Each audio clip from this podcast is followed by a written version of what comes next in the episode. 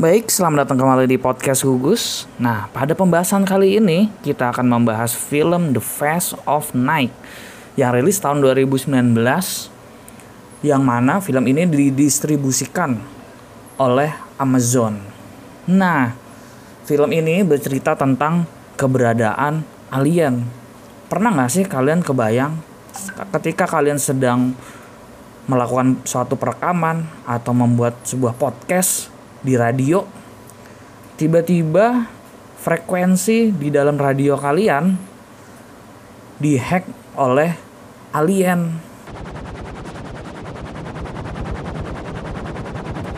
Halo halo? Halo? Halo?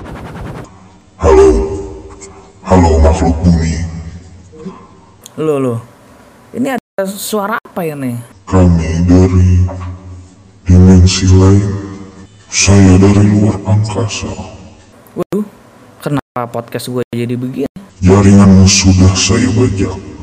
wah benar-benar ada alien beneran nih kayaknya nih Bolehkah saya? Waduh, ampun ampun Pak Alien, jangan bawa saya ampun. Kalau begitu, dengarkan podcast gugus.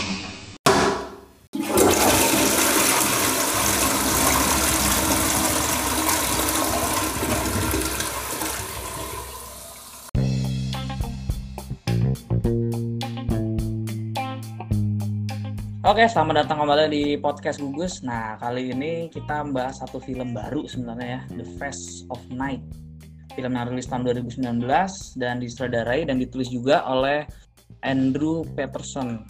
Dan penulisnya juga dibantu oleh Craig Craig Weisinger. Nah, sekarang gua nggak sendirian nih.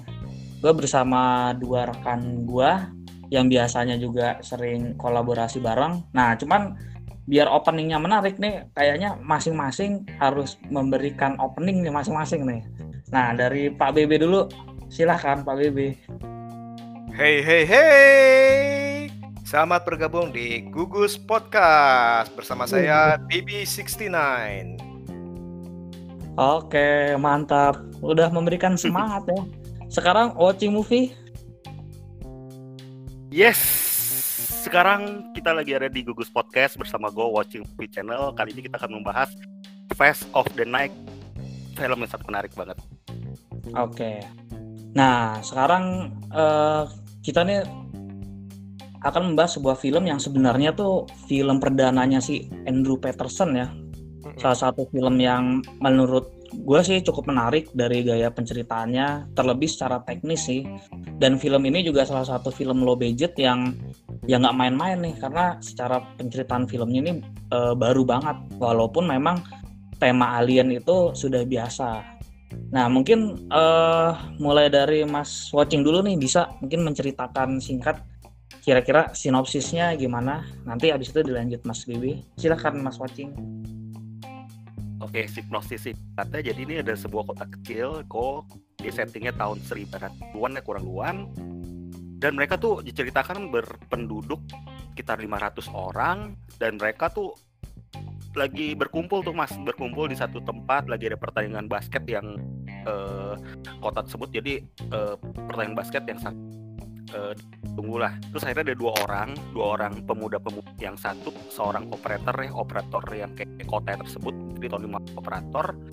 Terus sama seorang penyiar radio yang nemuin suatu hal itu yang unik. Pertama sih nemuin sih si operator sih gue lihat si operatornya nemuin terus akhirnya dia konteks-konteks eh, penyiar radionya menemukan suatu frekuensi gelombang tuh yang menurut mereka tuh sangat aneh. Dan mereka tuh akhirnya tuh selama tiga jam ke depan mereka tuh mencari tahu itu asal suara dari mana. Oke. Mungkin eh, kalau dari Mas BB sendiri eh, gimana nih dari konten premis ceritanya nih ada nggak nih hal yang menarik untuk dibahas? Oke, sebenarnya ini konten atau premis cerita ini sangat simple, benar-benar simple. Yakni di mana eh, seorang operator itu, seorang wanita itu si V ya. Dia itu tiba-tiba pas lagi dia lagi bekerja, dia kan mendengarkan suara tuh ya. Suara yang aneh-aneh. Pertama kali suara wanita, terus tiba-tiba ada suara gelombang yang aneh. Akhirnya itu dia uh, ngomong ke temennya itu si DJ, DJ, uh, Everett ya. bilang nih ada yang aneh nih gelombang eh, soalnya apa radio lu tiba-tiba nih keputus nih nah si Everett kan eh, penasaran juga nih. Sebenarnya dia penasaran karena kok eh, gelombang radio gua kok keputus nih. Jangan-jangan di tempat lain juga keputus.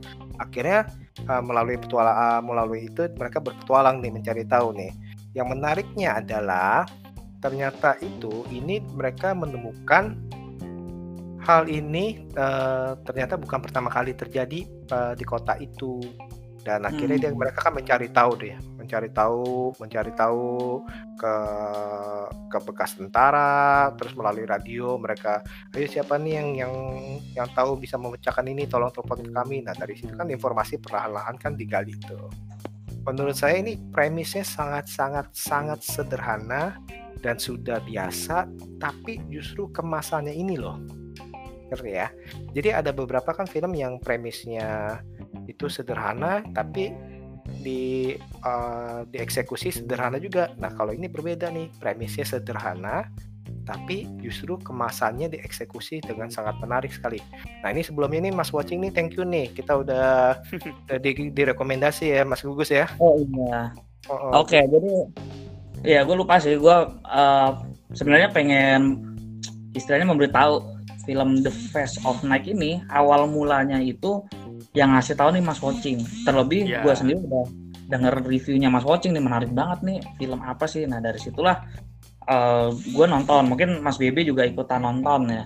Betul, Dan- pokoknya jangan, jangan jangan tertipu sama posternya. Makanya nonton terus tuh watching movie channel. itu karena akan kalau kita lihat posternya kita mikir ini ya film apa sih? Tapi kalau kita dengar kadang-kadang itu dengar review itu kita akan eh, tertarik. Oke, terus eh, kira-kira kalau Mas Watching sendiri tuh kan yang pertama kali nih menemukan film ini kebetulan Iya. gue sama Mas Ah. Bibi kan nggak tahu nih. Dulu tuh tahu film ini tuh dari mana sih sebenarnya? Jujurnya gue taunya tuh dari salah satu reviewer juga di luar tuh mas. Mm-mm. Dia namanya Ax the Watcher ya. Ax Watcher Hmm. reviewer asal India. Gue liat wah dia gue liat dia sering kasih nilai review 1 sampai 5 gue liat dia kasih nilai empat setengah dari 5 biasa dia gue liat pelit-pelit ngasihnya tuh mas. Kadang dua kadang tiga setengah kadang tiga Hmm. setengah. Gue liat gue simpat nih gue lihat judulnya gue nggak tahu judul gue nggak tahu tuh. Terus gue Hmm. iseng-iseng gue gue gue gue, gue lihat review dia panjang banget tuh. Wah film menarik nih pasti terus gue lihat iseng-iseng gue liat Metacritics mas. Gue liat Metacritic. Metacritics film itu. Gila itu film ternyata di Metacritics juga 11-12 sama si orang ini jadi kan orang itu bisa pelit kan ngasih itu kan bintang ya nilai lah. Hmm. iya di, di Metacritics ini sekarang sih udah 34 yang review yang topnya tuh Hmm. waktu gue lihat tuh 29 itu 29 29 nya tuh kasih kritik yang positif kan Metacritics dibagi tiga kan masih ada yang positif average sama yang jelek kan Hmm. nah itu dia kasih semua kritikus yang sudah top itu yang udah dipilih sama Metacritics bukan yang dari audiens ya yang dari Metacritics tuh 29 29 nya tuh kasih nilai yang positif semuanya Kalau Metacritic itu memang dia eh, rekomendasi skornya tuh dari dari pre- preview ya dia ya. iya review yang Dari benar-benar pertama review gitu, reviewer. Hmm. reviewer yang dipilih dia mas yang yang benar-benar yang eh, surat kabar surat kabar yang Iya terkenal dari Nah, karena kan kalau gua lihat sih memang gue juga baru tahu oh ada film ini karena kan pertama tuh dia distribusi penyebarannya film ini kan pertama indie terus dia dari eh, Am- Amazon ya. Iya, biasanya kita kalau Amazon. Ah, kalau nonton film kayak gitu kan biasanya dari Netflix tuh kita taunya kan biasanya update-nya Hmm. jarang dari Amazon kan. Terus kalau di IMDb skornya mediocre aja gitu 6,7 gitu. Tapi ternyata di 6,7. Ah, tapi ternyata di Rotten 91. skornya tinggi ya. Betul. Dan gue mau tambahin Mas Gugus, gue Mm-mm. kan main review kan pas podcast kan ada sekitar udah ada hampir 30 film ya. 30 Ah, film. Ini nggak tahu kenapa pas gue mau review ini kan gue nonton malam tuh. mm. Paginya gue mau review by podcast, biasa gue seperti itu itu gue sampai butuh dua hari mas. Gagal Untuk terus gue. Untuk review film ini dua hari gue serius. Biasa gue Iya. gue kepikiran konten apa gue langsung gue tuangkan di kata-kata. Biasa bisa tuh ini gue butuh dua hari entah kenapa. akhirnya gue nonton iya. juga akhirnya tiga dua kali. Setelah gua setelah gua nonton itu gua tahu tuh jawabannya kenapa tuh. Kenapa mas? Kenapa mal? Gue tahu gak kenapa? Gak tahu. Gak Kenapa? tahu loh. Kenapa tuh? Ini kejadiannya persis di dalam peristiwa di dalam film itu yang di saat di mobil tuh. Jadi pas watching saking seriusnya pakai earphone dia itu mendengarkan suara-suara yang berulang-ulang dan doanya itu tuh. Jadi akhirnya dia terhipnotis. Jadi blank dia. Orang Seperti ngeblank itu. sendiri ya. Seperti itu. Susah. tuh, Enggak kak, gini kadang pas mau bacain podcast ini kayaknya dalam hati gua kayak kalau ada kalimat yang salah langsung spoiler jatuhnya gitu loh. Kayak cerita ini Iya. kayak iya gak dikit pun langsung spoiler jadi harus gua kan biasa nggak mau spoiler tuh. Jadi ngerangkai kata-katanya tuh supaya nggak spoiler agak susah nih. Gue jujur nih waktu waktu Hmm. mau review. tapi menurut gua ya ya makanya nih hati-hati asal jangan di mobil aja nih nanti kalau di mobil tiba-tiba ini melongo ngeblank gitu ngeblank Mobil apa nih maksudnya? Mobil gimana? Ya kayak kalau di nggak nangkep di watching nggak nangkep. Oh pembahasan yang itu drive thru. kagak eh, apa namanya kan ada tuh satu peristiwa di mobil tiba-tiba yang nyupir ngeblank. Oh iya mampus lu mampus. Itu serem banget. Nah itu mungkin eh, mungkin itu yang terjadi. Mas watching nih dia dengerin dengan serius pakai eh, pakai earphone yang Iya tiba-tiba menit segitu ngeblank jangan ya. ini mungkin aja. Beneran. Jangan-jangan nih sempat justru itu terus dua hari ini sempat tidak tidak bisa berkomunikasi sama saya nih mas watching ini jangan-jangan udah pernah hilang entah ke mana dan dan ini Mas Mas Be, Mas Gugus sama Mas Bebe ini suaranya kalau kemarin gua nonton ini pakai earphone ya. wah iya itu tuh Berasa gak kiri Iya, kanannya kanal kiri kanan ini film main banget loh. Berasa gak? nah ini lagi gue mau cerita nih nanti nih ini Berasa pengalaman Mas? yang menakjubkan sih menurut gua Bener gak Mas suaranya benar-benar bagus kan film ini ya? iya jadi jadi ini Kiri kanannya main gitu. Ah, kemarin tuh gue tuh nonton ini kebetulan kan malam-malam. Nah, gue Ya. nggak mau gangguin orang di rumah, jadi gue nggak pakai speaker, maksudnya speaker kenceng gitu kan. Jadi gue pakai headset, Pakai handphone. gitu. pakai earphone. Gue pakai Nggak, handphone nggak, pakai head- headphone yang nggak udah udah lama gue nggak gue pakai karena gue rasa rusak. Cuman pas gue tes ah, kayaknya masih bagus nih. Entah Oke. kenapa apa headphone-nya apa filmnya yang 3D sound menurut gue wah kok bagus banget itu ya kiri ke kanan kiri kanannya soundnya jadi Iya, berasa banget Awalnya kita Iya. mikir kayak rusak ya apa kita error ini ya kiri kanan kita ya. iya cuman gue denger emang bagus banget ini soundnya juara sih salah satu film dengan sound yang juara karena 3D soundnya berasa banget. Iya betul betul. soundnya nih berasa banget sih. Hmm, Betul, jadi di sangat di apa sangat disarankan mereka yang mungkin nih daripada ah, maksudnya mungkin kalau nggak punya terlalu punya home theater ya pakai istilahnya bisa gitu pakai headphone Bisa. malah. Bukan Mm-mm. earphone pakai pakai headphone yang yang nutup tuh nutup ke kuping tuh. Nah itu lebih oh jauh iya lebih berasa. gue pakai headphone juga sih ah, Nah, itu jauh lebih jauh lebih berasa sih itu mas mas BB nontonnya nih pakai headphone apa speaker biasa? Pakai headphone pakai headphone. Hmm. waktu kemarin itu sempat nih sempat mau nonton berapa kali nih uh, di apa di TV dengan biasa gitu kayak malah malah kurang konsentrasi sih. Akhirnya pas untung untung akhirnya saya mati itu itu saya sempat uh, tiga kali tuh karena terganggu lah uh, keluarga kan nah Hmm. akhirnya itu saya sempatkan nonton di laptop ya dan dengan saya dengan dia ini bagus sih headphone sih jauh jauh jauh lebih konsentrasi dan lebih uh, mencekam tanda kutip Mm-mm. Oke. Dan itu Mas Mas Ah, Gugus kayak film ini juga kayaknya emang kita harus agak konsen nonton film ini ya bener gak? Oh iya, sekali nonton sebenarnya agak-agak bingung sih. Awalnya kayak agak bingung kalau kita konsen tuh Mm. Sebenarnya kenapa bingung karena apa ya?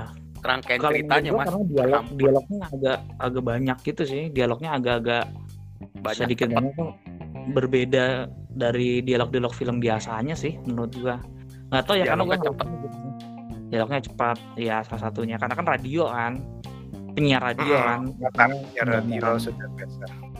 Terus habis itu Mm-mm. ya, mungkin kalau mereka belum terbiasa dengan tipe-tipe Twilight Zone, nah itu mungkin akan agak-agak uh, berasa gimana atau X File. Nah ini kalau misalkan kalau mereka udah terbiasa nonton Twilight Zone terutama ya, ini uh, benar-benar aura yang ini berasa sih Twilight Zone sih menurut saya. Jadi misalkan mereka udah sering nonton Twilight Zone, nggak nggak akan, saya nggak akan berasa asing sih dengan film seperti ini sih. Anyway kalau nggak salah bahkan proses pembuatan film ini juga kayaknya di area pembuatannya Twilight Zone juga nih kalau nggak salah loh ya kayaknya ini di area yang sama gitu Pe- pembuatan filmnya Twilight Zone itu deh itu Hmm. trivianya suasananya dapat banget sih itu malamnya emang Mm. dia dia mencekamnya tuh bikin kita mencekam tuh pakai pakai cara yang berbeda atau enggak Nah, kira-kira nih kita lanjut ke ke next pertanyaan. Nah, sebelumnya mungkin gue mau tahu ya. Tadi eh, salah satu yang gue dapat mungkin buat para pendengar yang mau nonton film ini disarankan pakai headset karena dia emang 3D soundnya dapat banget dan memang 3D experience-nya ini bagus gitu. Walaupun ini sekali lagi filmnya sebenarnya film low budget. Nah, Hmm. sebelum kita masuk ke pembahasan selanjutnya nih, gue mau nyebutin dulu berapa pemainnya ya. Pemainnya itu yang menjadi tokoh eh, anak jadi yang main apa namanya pakai board yang kayak megang telepon itu namanya Faye Crocker itu tokohnya Faye Crocker diperankan oleh Sierra McCormick. Kemudian salah seorang apa namanya penyiar radio profesional yang sudah terkenal di WOWT ya. Nah itu iya talk radio WOW Ah, ah, itu oleh Everett Sloan, tokohnya itu Everett Sloan diperankan oleh Jack Horowitz. Gitu. Nah, dia tokoh Kenapa? WOTW. WOTW. Ah, WOTW ya, bolak-balik nih blebet. Nah, terus nah mereka berdua ini yang menjadi tokoh utama sepanjang film yang membawa film ini yang menjadi salah satu film science fiction alien sebenarnya science fiction antar galaksi lah gitu tapi dengan gaya penceritaan yang yang unik lah kayak gitu nah sekarang nih mungkin keunikan keunikan apa sih experience apa yang kalian berdua dapetin nih dari Mas Bebe dulu nih kira-kira Keunikannya itu bisa kita lihat itu pas awal sejak awal film. Di mana seolah-olah ini kita dibawa seperti menonton ke televisi. Kemudian Oh, kita di zoom, kita masuk ke televisi tersebut, kita seolah-olah menonton jarak dekat dari televisi tersebut. Tapi ternyata tiba-tiba televisi tersebut menjadi bagian dari yang kita tonton. Nah, dari situ tuh kita kita diajak berpikir juga sebenarnya itu kita apakah kita menonton film yang sedang di setel di dalam film ini? Ngerti ya? Nanti terus Hmm. ada juga tuh adegan di mana uh, di zoom out lagi tuh. Jadi eh, istilahnya dibawa ke televisi lagi tuh yang pas dia lagi kejar-kejaran tuh. Nah, itu ada juga tuh. Nah, itu cukup unik sih. Nah, itu awal tuh. Itu yang pertama. Yang kedua itu ya tadi itu dari dia itu membawa suasana tahun 50-an itu tu- cukup cukup unik sih ya. Iya, tahun 57 kalau nggak salah. Ah, tahun 50-an itu cukup unik dan istilahnya menggambarkannya itu orang-orang sekitarnya juga cukup cukup ya cukup menurut saya sih cukup menggambarkan pada saat itu tuh dan lucunya itu memang eh, film ini memang walaupun banyak orang berseliweran ya ujung-ujungnya di dua tokoh ini fokusnya sih Hmm. Oke oke. Kalau dari Mas Watching gimana nih? Apa experience apa yang dapetin dan keunikan-keunikan apa yang ada di dalam film The Face of Night ini? keunikannya pertama sih yang Mas Bebe bilang itu bener tuh mereka kan eh, seolah-olah kita diajak nonton televisi gitu nonton televisi dia namanya kan Theater of Paradox ya Paradox Hmm. terus kan ada beberapa tiap kali setengah jam atau 20 menit kan ditampilin lagi tuh TV-nya lagi tuh ada gambar seperti kan jadi seolah-olah kita bener experience kita nonton TV tapi tiba di zoom ke dalam suatu bagian adegan seolah-olah jadi kita berasa itu mas. Berasa tuh kita tuh deket jarak deket gitu loh. Kita sebagai nonton tuh kalau gue berasa tuh kayak teknik pengambilan kameranya mas. Tuh perhatiin nggak teknik pengambilan kameranya tuh kita kan kayak sembarangan. Kayak seolah-olah tuh kayak kameramennya tuh kayak nggak profesional gitu loh. Kayak ngambil yang gue bilang di podcast gue ya. Jadi dia teknik pengambilan kameranya tuh seolah-olah tuh kayak kejar-kejaran. Ada beberapa adegan tuh banyak kejar-kejaran terus ada adegan yang long shoot ngambil dari jarak jauh. Terus kalau lu perhatiin mas 30 menit pertama tuh eh, si dua orang ini nggak dikasih lihat mukanya secara jelas-jelas banget mas. Itu experience bagi gue tuh yang termasuk jarang loh. Jadi kita nggak Hmm. berasa tuh nggak dikasih lihat eh, wujud asli dua orang ini. Makanya kita lihat lu coba deh pas kita habis nonton film ini kita kita berasa tuh agak lupa muka-mukanya si dua orang ini karena mereka tuh experience-nya tuh dari dialog kayak dialog cepetnya terus kita ngikutin dari belakang lari adegan dia lari adegan dia tiba-tiba lari kan terus naik mobil. Terus eh, adegan yang seperti gue bilang itu ketika dia lagi diem terus sutradara tuh bikin objek-objek sebelah itu jalan-jalan. Kayak misalnya dia lagi di depan tuh waktu di depan stadion. Ketika dia ngobrol diem itu banyak orang ngomong-ngomong jadi kesannya kita fokusnya ke mana nih? Ada ada ada teman penonton masuk kan lagi pada ngobrol kan? Mm-mm.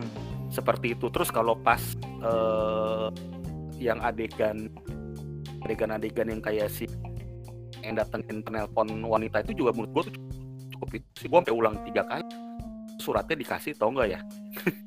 Suratnya diambil gak? Gue tuh agak-agak itu sih tuh lumayan itu apa Hmm. lumayan ngagetin dan nggak ketebak sih tuh yang dia mau kasih surat buat Oke oke. Jadi ingat gak mas yang yang nenek-nenek atau yang mana? yang nenek-nenek kan dia wawancara tuh dia kan akhirnya kan nemukan Oh. fakta tuh bahwa dia tuh Iya, benar iya, sebenarnya tuh iya. kok nemuin fakta kan anaknya hilang bla bla bla terus Hmm. akhirnya pas terakhir karena si cowoknya buru-buru dia nggak percaya tuh pas nih surat itu kan Mm-mm. surat itu ini pin ke anak gua terus nggak udah udah udah kita pergi dia anggap itu omong kosong Hmm. Ya Yang jadi yang Oh. bikin filmnya agak hidup sih ceweknya sih menurut gua sih cewek tuh adegan yang tiba tuh kayak orang histeris ya. bukan histeris kayak orang paranoidnya itu dapat banget di film ini dia kan berapa kali kayak orang oh ya itu dia lari-lari anaknya mau ngambil adiknya tuh hmm. Dia kasih tahu yang tak orang yang lagi di mobil itu yang sesuatu hal nah, menurut gue sih kunci sebenarnya sih Hmm. Oke oke. Ya memang eh, apa namanya kalau secara teknis penceritaannya, gue suka karena film itu secara pengambilan gambar itu long shot sih. Itu juga kayaknya jarang sih ada film-film long shot. Kalau nggak salah tuh eh, filmnya tuh kalau nggak salah Columbus yang dia tuh sama tuh dia sepanjang film tuh long shoot mulu. Jadi muka si karakternya tuh jarang di di apa namanya close up gitu jadi agak samar jadi kita nggak begitu tahu. Tapi secara eh apa namanya lokasinya background ceritanya itu benar-benar dilihatnya dengan cukup indah sih. Dan cukup fancy sih tahun 57 kan. Iya. Jadi gaya-gaya mobilnya gaya pakaiannya tuh apa ya Dapat semua ya? kenapa? Iya kita berasa tuh lihat benda-benda vintage eh lihat benda-benda klasik semua di sana. Iya, jadi vintage yang tapi masih masih kekinian di masa itu gitu. iya Mm. Gue suka tuh salah satu dialog ketika mereka berdua si eh, V sama siapa satunya lagi itu ngomongin itu tentang masa depan dan yang mana Oh, masa iya. depan tahun 2020 ini sebenarnya terjadi gitu.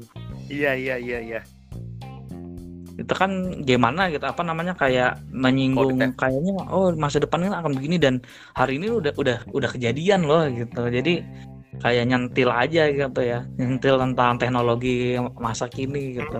Iya iya gue inget yang dia bilang apa telepon ya? Telepon kalau Iya. diangkat berarti orang udah mati. Call hmm. terus mobil yang bisa dijalani dari jarak jauh gitu kan sekarang kan udah ada mobil yang autopilot gitu kan. Dan masih banyak lagi dari yang ngebahas tentang itu menurutku menarik sih. Dan film ini melihat banget kayak kesan gigs. Gigs tapi setting anak-anak tahun 50-an gitu loh. Gitu kan kalau kita ngeliat gigs anak zaman sekarang itu kan mungkin ngomongnya Harry Potter gitu atau mungkin mungkin konspirasi alien juga tetap ada tapi ya berbeda lah gitu dengan anak 50-an jadi kita dikasih lihat nih oh nih anak gigs tahun 50-an nih obrolannya kayak gini loh gitu. Itu juga menarik sih menurut gua. Kayak gitu. Terus nih untuk untuk setting tahun 50-an nih ap- apa yang lu dapat? Kalau kalau gue sih ngeliat betapa radio itu jadi ini ya jadi kayak sumber informasi utama gitu ya dibandingkan malahan dibandingkan TV gitu. Radio tuh kayaknya orang megang tugas radio itu penting banget tuh orang-orang manusia di tahun 50-an dan dihormati ya. gimana? dan dihormati ya. Gimana? Dari Mas Bibi dulu nih. Oh iya nggak mesti kalau yang radio itu dan eh, dihormati atau di ada penggemar oh ini nih penggemar ah, ini nih penyiar radio dari ini nih. Pas dia lagi ke apa yang lagi ke parkiran yang di dekat eh, area pemain sep, ah, main apa basket ya. Mm-mm. Kes- kesannya orang penting sih oke tadi tadi bila pertanyaannya apa maaf Iya, setting-setting 50-an yang dihadirkan di film ini kan radio ini kan begitu apa namanya kayaknya radio tuh menjadi informasi utama tuh. Hmm. Nah, ini mungkin menurut Mas BB ini mungkin ada pendapat lain kayak gimana gitu. Untuk setting 50-annya ya. Nah, Hmm. setting 50-annya ini sih sebenarnya cukup digambarkan dengan oke juga nih apalagi kan eh, ini zaman-zaman di mana eh, lagi sepertinya ini ada tanda kutipnya konspirasi konspirasi antara Uni Soviet ya. Nah, mereka Oh, kan iya. apalagi yang digosipin ini kan pasti ini eh, diangkat nih, wah ini jangan-jangan nih apakah ini dari berhubungan dengan militer bukan nih, ya kan? Nah, itu Mhm. kalau kalau kita lihat itu tuh berhubung ah, berhubungan dengan ah, yang terjadi di kala tahun 50-an nih. Dalam arti waktu itu kan kayak itu konspirasi apakah ini benar nih jangan-jangan nih pesawat nih jangan-jangan ini kode Morse nih istilahnya kan gitu kan ya. Nah, dan mengenai radio menurut saya itu cukup diangkat juga nih karena waktu itu kan sampai dibilang kan oh kamu ini kalau lagi makan dengerin radio gak istilah seperti itu kan. Oh terus habis itu pas diwawancara ditanya "Eh, ini masuk bakalan masuk radio gak jadi waktu zaman waktu itu memang uh, media radio itu memang memang suatu media yang cukup populer dan cukup puas sih menurut saya sih pada saat itu Hmm. Oke. Mungkin kalau dari Mas Watching mungkin ada pendapat nggak nih? Era-era segini nih, eh, Era era 50-an ya? 50-an. Heeh. era 50-annya di sana kulihat sih emang sedikit banyak jadi gue di film gue jadi tahu tuh jadi kangen dunia-dunia kayak radio bukan dunia radio kan dunia kayak ngeliatin kayak apa kayak eh, yang kita udah lupakan di masa ini kayak misalkan telepon kayak Hmm. misalkan kita denger radio. Nah itu bikin kita tuh sedikit kangen juga mas sedikit banyak sama era radio yang dulu itu kalau kita di rumah kan dengerin radio kan. Bukan handphone. iya. kalau sekarang kan handphone dulu kan radio sebelum kayak radio radio.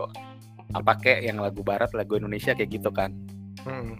sama itu sih pak kostum kostumnya gue suka sih jujur. Di basket ya gue perhatiin gue seneng tuh film-film kayak gitu Celananya basket gue nonton ya. tuh. Dia pas basket gue liat penonton penontonnya tuh gue gue perhatiin detail tuh. Gila dia bajunya detail banget. Pas itu penontonnya kan penuh tuh. Dia tuh kasih gambaran detail banget dari pakaian pakaiannya kostum kostumnya nuansa itu loh. Rambutnya juga semua Oh terus iya. kekeluar kekeluargaannya mereka itu kayak tinggi kayak di zaman tersebut kayak tahun 50-an Betul. kesannya tuh Fa- familinya betul. Oh, jadi masih family-nya kayak kebersamaannya tuh kayak enak banget lihatnya gitu damai aja hidup. Kayak damai gitu loh Hmm. Jadi kalau menghabiskan malam bersama family ya Mas Watching ya mau nonton Iya. basket mereka ajak anak yang anak umur ini udah umur lima tahun belum nih kalau belum godain kan. Nah itu Iya. kan jadi kan kegiatan kekeluarganya itu masih kental ya zaman itu. iya Ya. kekeluarganya kan mereka kota di ibaratnya kan 500 orang terus pada nonton basket kan Hmm, pada di situ nonton semua. ke tempat situ tapi semua Di, Heeh, tapi di kota itu juga itu kan kota New Mexico ya. Sebenarnya itu juga sebenarnya kota kecil ya sebenarnya ya. Iya. Hmm, jadi itu semuanya pada ngumpul tuh. Mungkin karena kota kecil jadi keluarganya ke- saling kenal. Seperti itu sih. Nah ini saya tapi mau enak tambahin, ya suasana.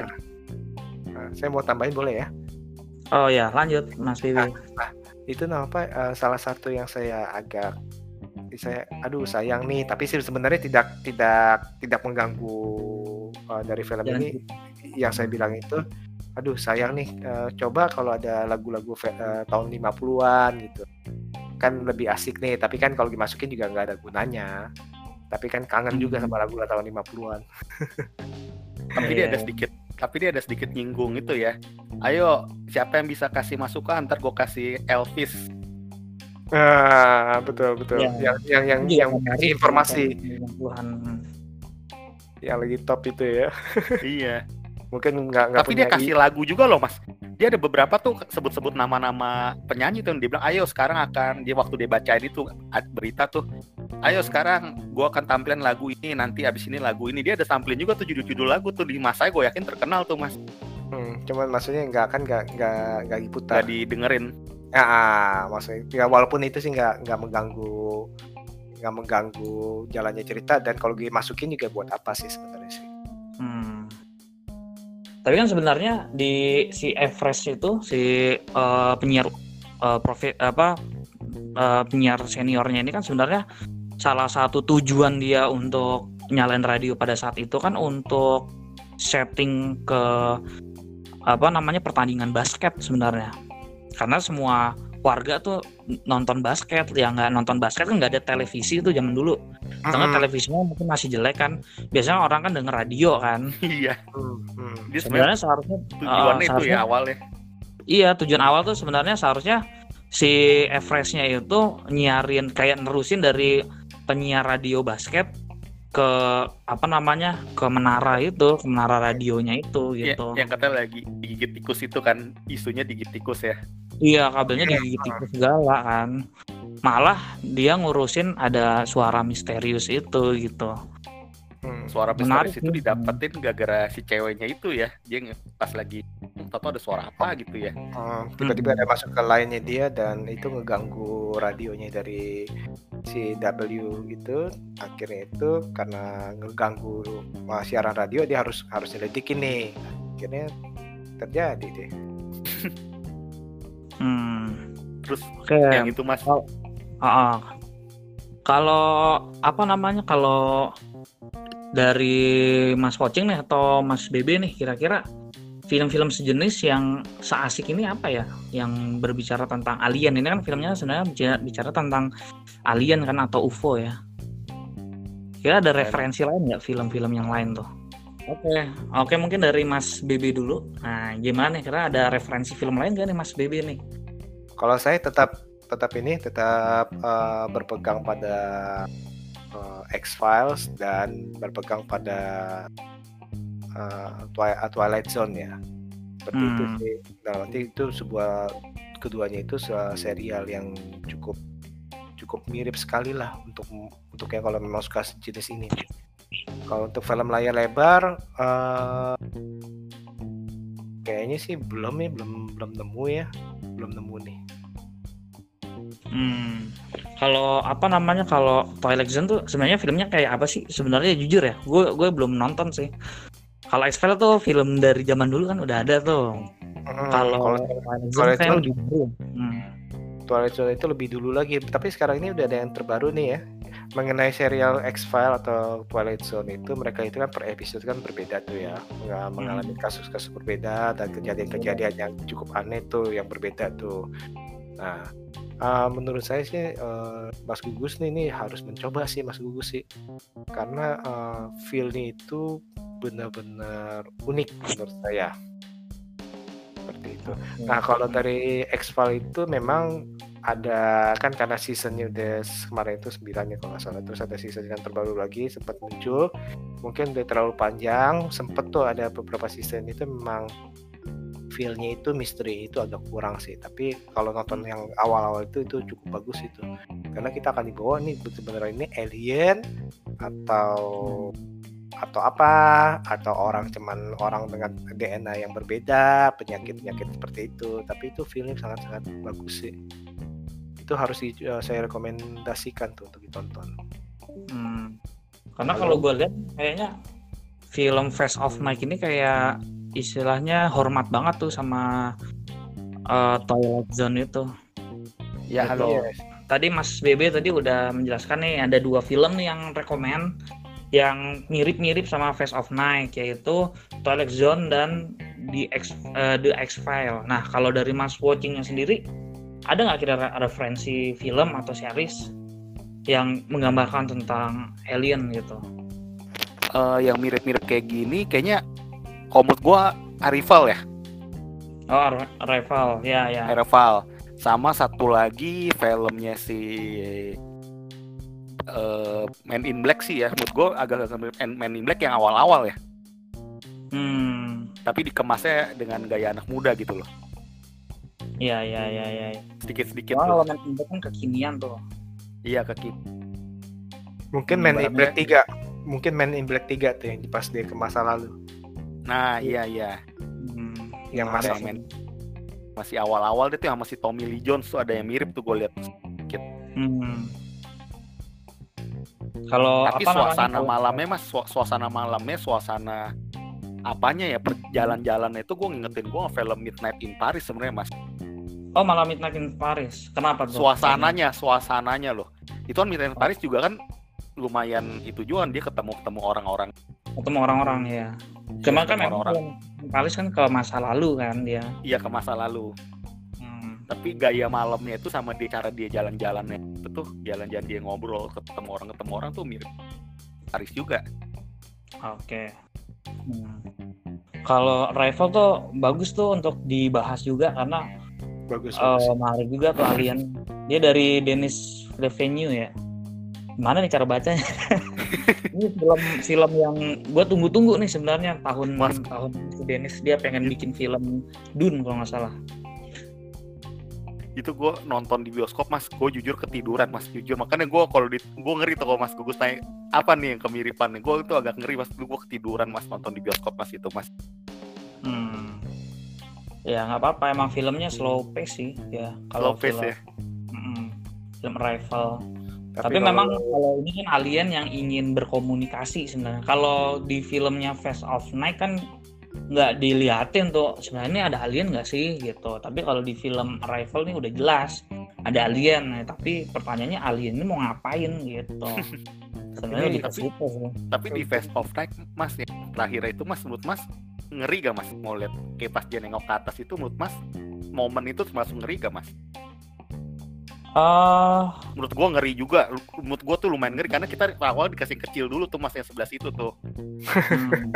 Iya gak? katanya ada biangnya ada biang yang atau di tengahnya berasa gak mas Iya, kalau gue malah ngerasanya gini, ini apa Gimana? ada simbolik gitu. Kalau gue ngerasanya di film ini di endingnya apa ada simbolik gitu. Maksudnya ada dua orang penyiar radio yang menemukan keberadaannya dia dan tiba-tiba dia ke hutan gitu kan. Jadi dia tiba ke hutan berdua sendirian ke hutan dan menemukan si sosok yang dicari-cari. Kemudian dia ke atas. Nah, entah kenapa yang gue pikirin pada saat itu ini ini simbol apa gitu. dia ke atas kan mas ini sorry spoiler akhirnya Iya. mereka ke atas gak ke atas Hmm. kan Dia Hmm. ke atas. ditarik Diajak. ya ibaratnya ya Hmm. dan Yap. Radionya itu kan sebagai bukti itu sebenarnya. Radio itu sebagai bukti kalau oh ada iya. dua orang yang hilang gitu. Radio Betul. portable-nya dia itu. Misalnya menurut mas kalian berdua momen di antara film tuh scene apa yang paling ngeri mas? Menurut mas scene Nah, yang scene- mana yang, ini yang paling ngeri mas? Hah? ya ya dah. Scene apa? Mungkin dari Mas Bebe dulu nih boleh nih. Iya yang paling ngeri yang paling ngeri Iya. yang menurut menurutku yang pas dia masuk ke rumah orang tua itu sih relatif. Sebenarnya nggak ngeri maksudnya dalam mesti agak mencekam. Soalnya kita mau tahu nih ini kan eh, kita tahu nih dia ini eh, ada sesuatu nih dengan si ibu ini kan si nenek ini kan nah menurutku sih di situ sih itu sih Wa- walaupun eh, nanti selanjutnya ada yang hal-hal yang menegangkan tapi justru gue eh, lebih berfokus itu karena kita tahu nih uh, udah tadi udah adegan awal, tengah, menjelang akhir nih ternyata nih kuncinya ini di sini nih. Jadi benar-benar perhatikan, benar-benar harus perhatikan dengan baik. Itu sih kalau saya sih. kalau mas gugus kalau gue kalau gue sih yang itu yang ketika di mobil, Di mobil yang ya. berempat gitu kan tiba-tiba dengerin suara nggak jelas gitu kan terus orangnya yang nyupir mobil ngeblank berdua atau ngeblank tuh Itu sebenarnya doa apa bukan sih ya? Kenapa? Itu sebenarnya yang nenek nenek nenek nenek itu ngomong eh, ngomong berulang-ulang itu doa apa atau apa sih ya? itu ini dia merekam suara anaknya ngelindur saat saat tidur Hmm. jadi anaknya usia 9 tahun atau berapa tahun gitu sempat ngelindur kan nah ngelindur ngomong ngomong yang nggak jelas gitu nah Nah, dicatat itu dia tuh secara tuh. secara itu tulisan dicatat gitu ngomong nggak jelasnya itu eh, berupa apa ya itu? Soalnya kayak berulang-ulang ulang-ulang gitu ya. Iya berulang-ulang terus nggak tahu mungkin tuh bahasa cuma kan memang konspirasinya kan eh, alien itu punya apa namanya ya jadi kayak dia tuh menghipnotis gitu sama seperti di film ada tuh salah satu film yang di mana kalau kita ngelihat alien tuh kita terhipnotis buat naik ke atas Misalnya. sekarang. Betul. iya itu kan kalau dia alien itu digambarin kan suka menghipnotis kan gitu nah ini mungkin kalau dari mas watching kira-kira eh scene terbaik atau scene yang berkesan dari film Face of Night apa nih scene yang paling berkesan yang bikin bulu kuduk lah ibaratnya ya bulu kuduk. Berkesan sih menurut gue sih yang yang memorable ya mas ya. Ya memorable menurut gue sih yang paling memorable tuh selama dia pas udah menit ke 10 sampai menit ke 20 mas pas mereka jalan ngobrol itu mas itu paling sih paling gue inget sih. Hmm. kalau yang memorable obrolan mereka obrolan mereka tuh obrolan mereka ketika dia jalan eh, pas udah keluar dari apa lapangan basket itu ke sono menurut gue itu cukup memorable sih cukup berkesan bagi gue sih Hmm. kalau adegan yang paling serem gabungan antara kalian mas gabungan Hmm. mas mas eh, mas Bebe sama mas Gugus bilang ke, ke rumah nenek pas apalagi pas neneknya bangun tuh mas kan awal di ditampilin dari samping tuh mas dari samping Hmm. muka itu ada sekali Iya. yang terakhir-terakhir tuh di depan tuh kayak melotot gitu uh juga tuh scary juga tuh Hmm. yang dia bangun tuh yang dia agak emosi ngomongnya tuh Hmm. Oke. sama sama Terus menurut, menurut lo kalau related ya film ini pasti film fiksi ya, film fiksi science fiction. Tapi menurut lo ada nggak sih kira-kira sebuah related gitu, related dengan in real life? Sebenarnya kenapa sih film ini dibuat gitu? Maksud Ada inspirasi apa sih? Nah, maksud pertanyaan lu apakah kami percaya alien apa enggak gitu? Nah ini di sini nih gua gua mau memberikan sebuah berita nih. Nah di sini gua mau gua mau memberikan suatu berita nih. berita berita apa nih? berita. Nah, sebelum pertanyaannya itu. Jadi pada tahun 40-an ya eh, 40-an berapa gitu. Itu di New Mexico juga tapi namanya di Roswell Hmm. gitu. Di Roswell ya.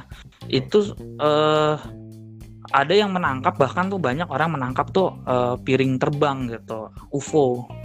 Dia adalah UFO kayak gitu. Kemudian eh, seorang pembawa acara radio Midnight in the Desert mengklaim memiliki sebuah dokumen penting dari US eh, tentang ya si UFO-nya itu gitu dan pada saat itu di tahun 40-an itu dikatakan kalau Amerika ini me- menyembunyikan kejadian piring terbang yang ada di Roswell kayak gitu. Tahun 2015 kalau nggak salah ya, 2015 Amerika itu ngebuka gitu, ngebuka fakta kalau memang ada semacam uh, UFO gitu gitu. Kemudian ada nih tahun 2019 film ini pun muncul. Nah, kalau menurut sendiri gimana? Percaya alien nggak? Dari Mas Pocing dulu deh, Mas Pocing. kalau kita lihat kayaknya sih bisa jadi ada sih mas ya related sih bener yang kayak mas ceritain tuh sutradara yang mungkin kejadian yang kayak di Chico tuh yang di kota Roswell itu ya sama Mm-mm. kejadian sekarang kayaknya emang alien itu kan emang kalau orang bilang kayak Bigfoot kan kayak Bigfoot itu kan kayak Yeti kan antara percaya atau enggak ya tapi Ada buktinya tiada, tuh iya. lebih iya buktinya lebih mengarah ke buktinya lebih mengarah ke itu sih kayaknya kita harus percaya Mas. Hmm. Karena apa namanya? Dan di film ini emang mm-mm, ngepasin di apa namanya eh, New Mexico lagi kan, dekat-dekatnya eh, Roswell gitu. Kalau Mas BB sendiri gimana nih? Percaya nggak sih sebenarnya ada alien? Kalau saya pribadi sih kenapa tidak? Karena dalam arti kan oke dunia itu eh, terus itu tata surya, galaksi kan itu kan sudah cukup luas nih. Belum lagi Hmm. kan kalau Milk- Milky Way kan itu kan hanya hanya aja. Lebih ke sana lagi gimana? Terus habis itu kan kita bisa lihat nih beberapa peninggalan-peninggalan dari dunia-dunia kuno, baik itu Inka maupun dari macam-macam dari Mesir yang sebenarnya itu tanda tanya nih kok bisa ataupun gambar-gambar nih gambar-gambar peninggalan-peninggalan dari tua maksudnya dalam arti ukiran-ukiran kok kayak ini ada bentuk-bentuk orang yang gak jelas istilahnya seperti itu kan? Ya mungkin aja itu dulu bahkan mungkin sebelum Roswell mungkin dulu dulu dulu dulu gitu yang yang kerajaan-kerajaan terhilang mungkin sudah pernah Hmm. mampir kali ke ke ke dunia. Bu- dan tapi mungkin gara-gara lihat wah nih uh, orang di dunia lebih barbar daripada kita serem balik lagi deh Kalau dulu tuh ada tuh konspirasi Anunnaki, bahkan tuh katanya ada filmnya dan dilarang tuh. Anunnaki ya gitu. Heeh. Anunnaki, Inunaki apa Anunnaki gitu? ya Anunnaki kayaknya ya Inunaki. Nah, kira-kira nih, eh, oke tadi kita udah banyak uh, membahas tentang film Face of Night. Nah, ini ada beberapa trivia nih, trivia-trivia yang bisa kita apa namanya jabarkan di film ini ya. Uh, kalau mungkin kalau kalau dari saya sendiri kan di situ ada radio stationnya itu namanya WOTW kan. Itu sebenarnya kepanjangannya War of the Worlds. Itu War of the Worlds oh, itu uh, uh, War of the Worlds itu itu uh, menghormati seseorang yang namanya uh, Wells gitu. Wells itu kayak novelis yang bikin uh, Time Machine, War of the Worlds. Mungkin termasuk uh, tentang alien gitu. Jadi uh, bahkan di Invisible Man yang baru kemarin tayang tuh itu juga dari novelnya dia gitu inspirasinya dari H.G. Wells ini apa mungkin film Face, Face of Night tuh dia menghormati sosoknya dia gitu karena kan filmnya tentang science fiction kan kayak gitu dan terus uh, kalau gue baca sih nih kalau dari fakta-faktanya film ini sebenarnya banyak banget ditolak dari eh, film-film uh, festival gitu. Bayangin ya. Ini berapa berapa banyak nih? Ini kalau saya baca nih listnya ini banyak banget. Mulai dari Sundance Film Festival, uh, eh, SXSW Film Festival, Tribeca Film Festival, semuanya tuh pada nolak dia. Ba kemudian ada yang nerima film ini gitu, yaitu Slamdance Film Festival yang tayang premier pada Januari 25 Januari tahun 2019 kayak gitu. Yang sebenarnya ternyata filmnya tuh bagus gitu bagaimana film yang bagus itu bisa ditolak gitu ya di banyak film festival ya? Hmm, mungkin dalam arti kan kadang-kadang kan mereka kan punya uh, kriteria. Atau dalam misalnya pada saat ini mereka lebih tanda kutip lebih uh, lebih cenderung ke ke tipenya apa. Kayak kadang-kadang kalau festival-festival gitu ya nggak bisa nggak bisa dipungkiri dikit jauh itu tergantung dari tren saat itu ya. Itu sih kalau menurut gue sih. Atau bagi mereka ya seperti yang kita bilang nih tadi nih di IMDb aja uh, ternyata itu tidak sewah dari Rotten Tomato atau Metacritic kan. Dan itu memang nggak bisa kita nggak bisa kita pungkirin bahwa perbedaan pendapat. Itu sih kalau menurut saya sih itu hal biasa sih. Justru hmm. justru karena ditolak itu akhirnya orang jadi melihat jadi ini malah jadi itu justru jadi orang orang akan menjadi itu positif sih sebenarnya. Eh lu tahu gak ini ini filmnya udah ditolak di festival sebenarnya bagus banget. Ah masa sih? Penasaran dong ngerti gak malah rame kali ya. Malah rame malah rame. Menurut itu kalau menurut saya maksudnya kalau dibandingkan oh ini oh ini udah di ini. Tapi ini ada orang yang memuji sebuah film atau bahkan dari mulut ke mulut itu akhirnya banyak yang nonton dan memuji. Jadi orang penasaran kok bisa ya? Tadinya kayak kayak gugus bilang kok bisa ya? Gitu lah kayak itu malah jadi satu daya tarik sih menurut gue sih. Dan mereka akan menonton dengan serius pasti nih. Apa sih yang orang-orang bilang bagus tapi kok ditolak nih? Kenapa nih? Nah itu sih. Oke. Okay. terus mungkin ada fakta yang menarik sih yang bisa dibaca nih. Ternyata eh, kotanya yang ada di film ini kan namanya Kayuga ya. Kayuga itu Kayuga uh, Kayuga itu dipinjam dari uh, Kayuga Production, satu perusahaan produksi yang menghasilkan film The Twilight Zone gitu. Jadi sebenarnya Kayuga itu tidak ada di New Mexico. Jadi semacam uh, kota fiktif gitu. Gitu. Jadi mungkin banyak sekali sih sebenarnya tentang setting-setting tahun 50-an yang dibikin sedemikian rupa oleh sang sutradara untuk membuat setting tersebut kayak gitu dan masih banyak lagi. Oke, mungkin uh, ini di poin-poin trivia-trivia. Sebelumnya ad, uh, ada ah, boleh gue ini nggak ya? Halo? Kenapa? Ah, boleh Halo? saya tambahin? Boleh saya tambahin? Oh, ada mau nambahkan atau pesan terakhir silahkan Mas BB. Oke, ini sih gue bersyukur nih, berarti gue bersyukur bahwa film ini dibuat dengan low budget ya, ngerti ya? Lu bayangin hmm. nggak, hmm. misalkan kalau film ini, for example, bintang utamanya Tom Cruise, wow disorotnya pasti full mukanya, ngerti ya? Aksi, oh, aksi. Oh, oh ini film ini uh, apa? Uh, dibintangin oleh misalkan Julia Robert atau siapalah bintang yang terkenal lah ya saat ini ya. Nah mungkin hmm. aja uh, mungkin aja itu kita fokusnya malah terhadap bintangnya itu ngerti ya bukan terhadap film itu secara keseluruhan. Nah, ini Hmm. salah satu salah satu nilai positif daripada film-film budgetmu tanda kutip berbudget murah sih menurut saya itu justru kita akan lebih fokus ke filmnya sih tanpa melihat siapa sih bintangnya nih, siapa sih bintangnya sih. Nah, seperti itu sih. Oke. Kalau Kalau- dari kalau- kalau gue film ini apa kesimpulan terakhirnya menurut gue ini film yang kita harus berikan applause nih ya ini para para di balik layarnya pak. Para menurut aku pak jagonya tuh mereka nih orang-orang yang di balik layar ini pak. Sutradari sutradaranya kameramennya penulis Sound editing. editor suaranya. Tuh. hmm, itu menurut gue nih rangkai film yang kita anggap pemerannya biasa-biasa ya tapi jadi filmnya itu. Jadi kita nih kalau orang bilang kalau kayak ibaratnya ini adalah benar-benar nih teamworknya ini benar-benar jalan banget yang orang-orang layar ya pak. Jadi benar-benar nih kualitas bukan karena kualitas acting menurut gue nih. Jadi kita lihat film ini kualitas orang-orang yang di bagian produksinya menurut gue terutama sutradaranya kali ini ya di Stephen Patterson hmm, karena pesannya filmnya juga kalau di, kita sampai lupa lo film ini kan kayaknya kan tuh selama perjalanan nggak ada jeda lo mas.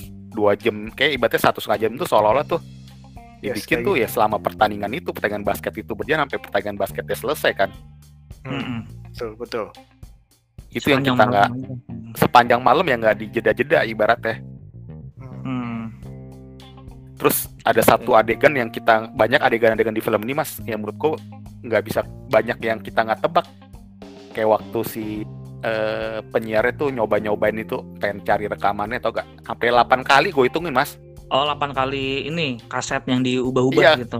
iya dalam hati pas kita nonton wah kedua pasti udah nih atau ketiga eh sampai ke 8 kali lu di lu Hmm, lihat gak mas iya.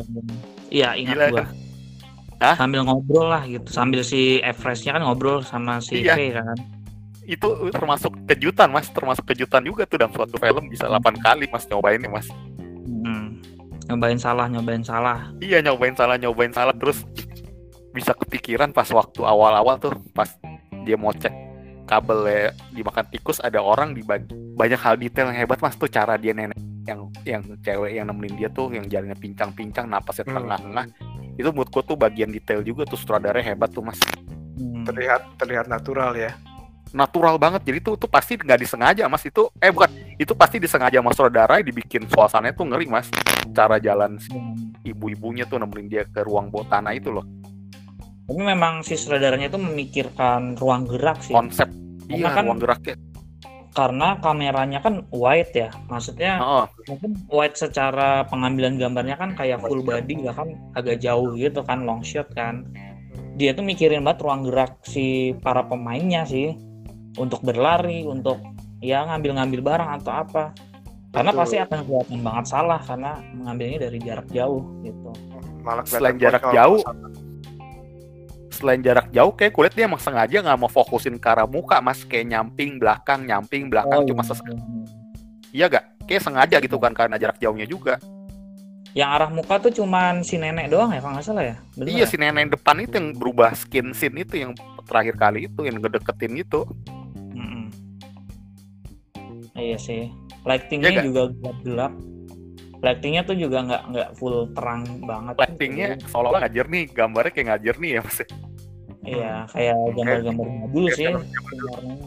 keren sih Oke, mungkin eh, sampai di sini untuk pembahasan The Face of Night. Kira-kira eh, dari Mas Bebe dulu kali ya. Mungkin ada yang ingin diiklankan dari eh, podcastnya Mas Bebe atau kontennya atau mungkin ada apa pun lah yang pengen diiklankan silakan Mas Bebe. Oke, bila ingin tahu uh, lebih lanjut lagi nih mengenai review-review film, boleh uh, follow IG saya di @babibuntel69 atau misalnya kalian ingin mendengarkan podcast itu ada di BB69 itu bisa didengarkan di Spotify ataupun di Anchor ataupun di Google Podcast. Oke, terima kasih. Jangan lupa ya di follow ya. Ya, follow Mas Bebe69. Nah, kalau Mas watching apa nih kira-kira nih? Ah. Aku juga ya jangan lupa untuk pendengarnya Mas Gugus kalau mau denger eh, apa ya bedah lah kayak breakdown sebuah film atau pembahasan-pembahasan tentang dunia film mampir ke YouTube watching movie channel. Di sana gue sering aktif banget satu dua hari biasa gue sering upload eh, konten yang semuanya tuh berhubungan sama film. Harus mampir dan kalau suka subscribe jangan lupa Terus juga Oke. jangan lupa gue dan satu lagi nih dan gue pastikan gue punya podcast itu hampir gak pernah ada skrip Hmm. mantap mantap. Lo benar-benar ngafalin dong berarti mas watching nih. Nggak ngapalin dia gue berusaha baca nih mas. Gue baca baca terus gue tuangkan langsung. Gue jadi sekarang udah males ngedit ngedit jadi kalau bisa salah kata mendingan gue gue apa uh, Ada- gue kasih sensor. suara. Iya sensor. Sebisa mungkin tuh oh gitu. kayak Malah kayak- long shoot kayak film Veronica mas nggak jangan ada ini mas. Kalau bisa jangan sampai ada siaran dipotong-potong. Oh. Next boleh nih Veronica mas bahas. Oh. Mas Bibi belum nonton soalnya nih Veronica. Aduh sayang banget nih banget nih film. Belum belum. Terus juga misalkan kalau ada saran-saran nih buat uh, gugus podcast atau buat uh, saya BB69 atau buat uh, watching movie misalnya ya. ah, ini uh, tolong dong uh, Mas uh, bahas film A nih bagus nih keren nih. Tolong Oh, dong iya. bahas B- film B. Yang ini nih film nih yang yang di luaran gak kedengaran nih tapi bagus banget nih buat saya ini. Tolong dong jangan ya pokoknya jangan sungkan-sungkan untuk eh, untuk komen di eh, IG kami atau di podcast ini nih untuk Mas Agi Gugus Podcast juga jangan sungkan-sungkan ya Mas Gugus ya jadi itu merupakan ide masukan dari kita nih Oke, siap. Oke, mungkin eh, sampai di sini dulu. Ada yang ingin diomongin lagi? Apa sudah cukup? Eh, udah cukup sih paling kalau gue bisa ada tambahan ya mas ya kalau gue Ah. bisa kasih nilai Face of the Night 8 setengah dari 10 mas kalau dari mas berdua kalau gue, kalau mungkin kalau gue ngasih nilai sih tujuh setengah sih film ini sih. tujuh setengah oke Hmm. Kalau gue masih agak terganggu di poin kenapa si V sama Everestnya itu tiba-tiba turun di hutan dan hutannya itu ngepas ada aliennya. nah itu Cuman dia itu itu, agak terganggu. itu sebenarnya ironisnya sih menurut gue sih dalam arti dikala dia ingin menyelamatkan diri eh, menjauhkan diri Malah ketemu. malah ketemu. Tapi orang-orang yang mereka ingin selamatkan malah aman-aman aja ngerti ya Oh iya ya. mereka itu sih sebenarnya. Mengorbankan oh di situ mas ya? Malah sih mas pikirnya gitu ya. Kenapa ironi Kalau- dia tiba-tiba? kalau gue pribadi seperti itu kesannya itu justru uh, mereka kan berkesan itu mereka berusaha untuk menyelamatkan sebuah kota tapi sebenarnya mereka nggak tahu tuh mereka adalah yang tanda kutip yang terpilih. Tanda kutip ya. Mereka bahkan uh, sempat ngambil adiknya tuh. Kan bayangin tuh. Coba kalau dia nggak nggak ketakutan nggak ngambil adiknya tuh adiknya aman tuh. Kebayang nggak? Oh iya, adanya naik juga ya. nah. Tapi mas ini, ini, ini berdua ini berdua ini pengen menyelamatkan seluruh orang yang lagi nonton pertandingan. Tapi Sebenarnya mereka mereka nggak tahu tuh ter- ternyata itu sebenarnya sih menurut gue sih udah udah udah jalannya mereka sebenarnya itu mereka yang terpilih bukan 500 lima, ah, bukan bukan penduduk desanya bukan penduduk kota Tapi- desa. tapi mas Hmm? mas tapi yang gue bingung ya ini mereka kan akhirnya terpilih kan tiga orang tuh naik ke atas kan Hmm. mungkin kalau gua menurut gua kalau si mas BB bilang kan tadi kan eh, mereka pengen menyelamatin satu kotanya kan kalau kata mas BB gitu kan ya Hmm. kalau menurut gua mereka sebenarnya bukan menyelamatkan di awalnya mereka adalah untuk mencari tahu itu sumber suara dari mana akhirnya mereka kan diceritain kan ke atas tuh Hmm. dan yang gue bingung adalah nih pendapat penonton berarti nih apakah mereka dengan ke atas tersebut ini adalah suatu musibah bagi mereka atau malah sesebuah maksudnya tuh sesebuah hal yang Yang rahmat Apa lah maksudnya? gitu. Iya rahmat deh yang menurut mas gimana tuh mas? Gue bingung tuh itu. Kalau kayak gitu mah nggak nggak bisa bilang rahmat atau enggak. Seperti itu karena kan ya kita nggak nggak bisa bilang. Nggak bisa bilang karena kita nggak dikasih tahu terjadi apa di sana kan. Tapi mungkin kebanyakan penonton nebaknya gimana mas? Itu suatu maksudnya tuh suatu berkah bagi mereka anugerah atau merupakan suatu bencana bagi mereka mas soalnya kan awalnya mereka mencari tahu menurut gue ya kalau menurut sisi gue sih dia mencari tahu bukan yang nyelamatin sih. Iya. kalau gue sih eh, kalau gue sih lihatnya itu sebagai segi Selamat. positif. Si sebagai sebagai segi positif yang pertama nyelamat. Setidaknya itu mereka bertiga menggantikan lima ya, penduduk kota tersebut. Yang kedua itu mereka mencari dari tadi itu mencari mencari mencari mencari. Ya sekarang akhirnya menemukan. Dan gue sih ngeliat ngeliatnya seperti So- itu sih. Kalau gue lebih ke anugerah berarti kalau gitu. anugerah ya kalau Karena gue dia mendapatkan jawaban atas apa yang Yes. dia cari sih. betul dibandingkan dengan nenek yang tadi itu seumur hidup dia stres anak gue hilang nih lu nggak percaya istilahnya tapi tapi kalau gue baca mas ya yang si nenek yang stres itu dia kenapa dia akhirnya nggak bisa ketemu anaknya atau dia nggak bisa diangkat karena dia dia kan dikasih kunci tuh pesannya sama si sutradara dia nggak bisa jalan mas kunci aja dia sampai harus suruh orang bukain pintu kan Oh, dia iya. akhirnya iya gak Tapi Dia bisa ceritain- jadi emang dia stres aja gitu, nggak mau jalan keluar ketakutan gitu, ya bahwa siapa sih dunia itu nggak aman gitu. post trauma ah. nah soalnya lu lihat tuh kayak dia terus apa yang tentara istilahnya itu yang yang bekas tentara ya yang nelpon tuh ya Mm-mm. itu kan hidup dalam dalam ketakutan dalam nggak percaya orang-orang nggak percaya sama gue nih gini-gini. Nah tapi sedangkan kalau kalau yang tiga yang dua orang ini kan mereka menemukan jawaban dan udah. Gitu. Bukannya menemukan jawaban terus habis itu mereka harus membuktikan orang-orang nganggap mereka gila. Kalau menurut gue sih gitu. Tapi itu juga mas yang gue tangkap di film ini mereka tuh kayak pesannya mas ya. Sutradara itu pesannya itu ke penonton pengen bilang tuh UFO itu sebenarnya tuh baik maksudnya tuh mereka tuh cari kota tuh kota yang sepi kan. Cari kota yang berpenduduk eh, nggak banyak orang. Terus mereka tuh sengaja kalau orang lagi rame mereka tuh datengin kota-kota itu yang sepi kan. Mereka tuh pemalu. Jadi dianggapnya tuh UFO itu kayak pemalu gitu mas.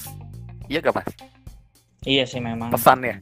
Pesannya tuh jadi UFO bukan dia gambarin tuh yang jahat gitu Kalau itu sih sebenarnya netral sih, kalau menurut gue lihat, cuman lebih ke proses eh, si UFO-nya itu mengangkat orang tuh sebenarnya mencari orang-orang kesepian gitu. Tapi kalau untuk dalam artian eh, bad or good itu ya netral salah satunya kita harus nonton Arrival tuh menurut gua tuh. betul oh Arrival Kalau di Arrival tuh ada ada ada kayak kesimpulannya gitu. Ini datangnya karena apa nih? Kalau di Face of Night tuh menurut gua nggak ada itunya, nggak ada kiri kanannya gitu. Mau baik atau enggak? Enggak, nggak ada gitu.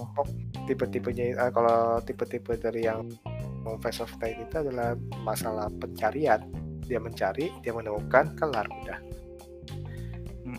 seperti itu jadi nggak nggak ada nggak ada tetek bengek lainnya oh ini kenapa nih diculik oh ini kenapa nih waktu itu soalnya kalau dari back sound suaranya mas ya waktu dia ngeliat itu tuh Hmm, lihat UFO-nya di atas itu tuh hmm. itu lagunya tuh kayak membawa itu pesannya lagi kalau gue tangkap ya pesannya tuh kayak ngebawa kedamaian sebenarnya mas lagunya kalau gue denger dari lagunya ya Hmm, bukan lagu Lagunya mencekam tuh lagu- serem. lagunya bukan lagu mencekam lagu lagu kayak lagu damai gitu menurut gua lagu kayak lagu damai gitu teng kayak lagu damai terus mereka terperanjat kan lihat ke atas itu kan Hmm, bisa Terus pesannya juga di-. Pesannya Iya, diakhiri Dia dapat dapat anugerah tuh dia bisa naik ke atas. pesan pesan suaranya mas. Kadang kalau suara back soundnya dibikin yang menyeramkan atau yang nakutin kan berarti kan serem kan? Dia bikin Hmm. lagu itu kayak damai gitu. Nah kalau mas watching sendiri misalkan ada UFO nih terus habis itu datang turun buka pintu lu mau masuk apa enggak? Enggak sih kasih pilihan eh ini beneran? Gue bertanya. Nggak mau. Kalau gue Wah, gua sih nanti dulu aja deh. Gua mendingan kawin dulu sih. mas bebe gimana? Ya karena gugu sama watching nggak mau ya gue nggak mau. Tadi gue pikir itu si watching dulu mau. Abis itu gue nanti gue tanya eh sih enak gak Tapi seru nggak? Ya? Eh, tapi film ini ada kemungkinan jadi ada prequelnya gak mas sequel Jangan. sequel jangan jangan jangan ada gak kemungkinan mas kalau menurut Kalau- mas arahnya enggak Kalau ada gua kemungkinan nggak enggak Hah? Kalau gua enggak sih. enggak tipe ya tipe filmnya enggak Kayaknya akan enggak sih, karena ini sebenarnya film perdana juga. Eh, kayaknya saudaranya akan mencari eh, hal yang baru juga sih. Dan film ini kan film low budget. Mm-mm. Aneh juga. Ya kalau apa namanya John Wick sih luar biasa di di film low budget langsung jadi high budget sih. Cuma kayaknya kalau film ini enggak deh, tetap tetap enggak ada. Bakal bisa jadi sutradara yang lu inget gak mas? Sutradara dia ini, kalau menurut lu? Maksudnya bakalan bakalan berkembang lagi atau Bukan bakalan soal berkembang. Menurut lu karena film ini si sutradara ini termasuk jadi radar lu gak ke depannya? Oh bisa jadi.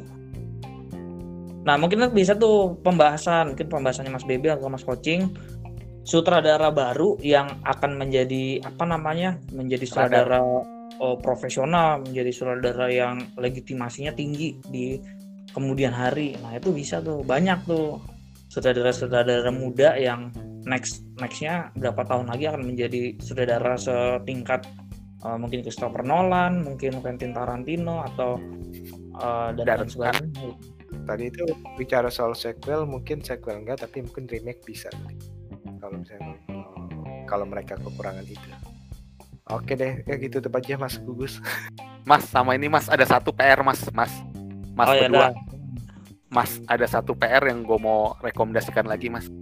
Apa ini juga enak dibahas mas. Nanti PR berdua ya, mudah-mudahan nanti ketemu lagi kita bahasan di podcast. Film Apa? The, The Last Man in The Last Black Man in San Francisco. The Last Black Man in Francisco kayaknya Iya, in tahu. San Francisco. gugus gugus bukannya udah pernah nonton Udah belum? Oh enggak, belum, belum gua. Bagus itu mas. Ini filmnya enak dibahas menurut gua. Itu tentang rasis bukan? Tapi Ada sedikit, ada sedikit, tapi jalan ceritanya juga unik. Jalan cerita unik. Gue belum podcast podcast juga nih film ini. Ini, ini salah satu film tahun lalu yang dibicarakan juga nih ini berapa kali Iya dibicarakan. sebenarnya ini udah direkomendasiin sih dari udah lama sih nih gue udah Nah, direkomendasiin tapi- preview ya sih.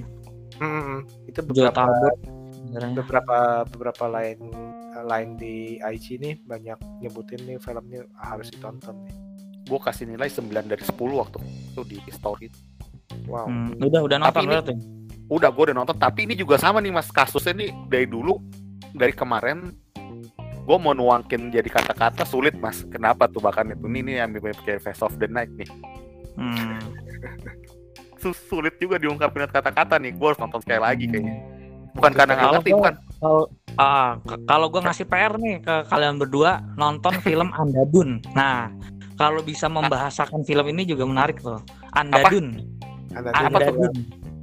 Film India Oh, Andadun.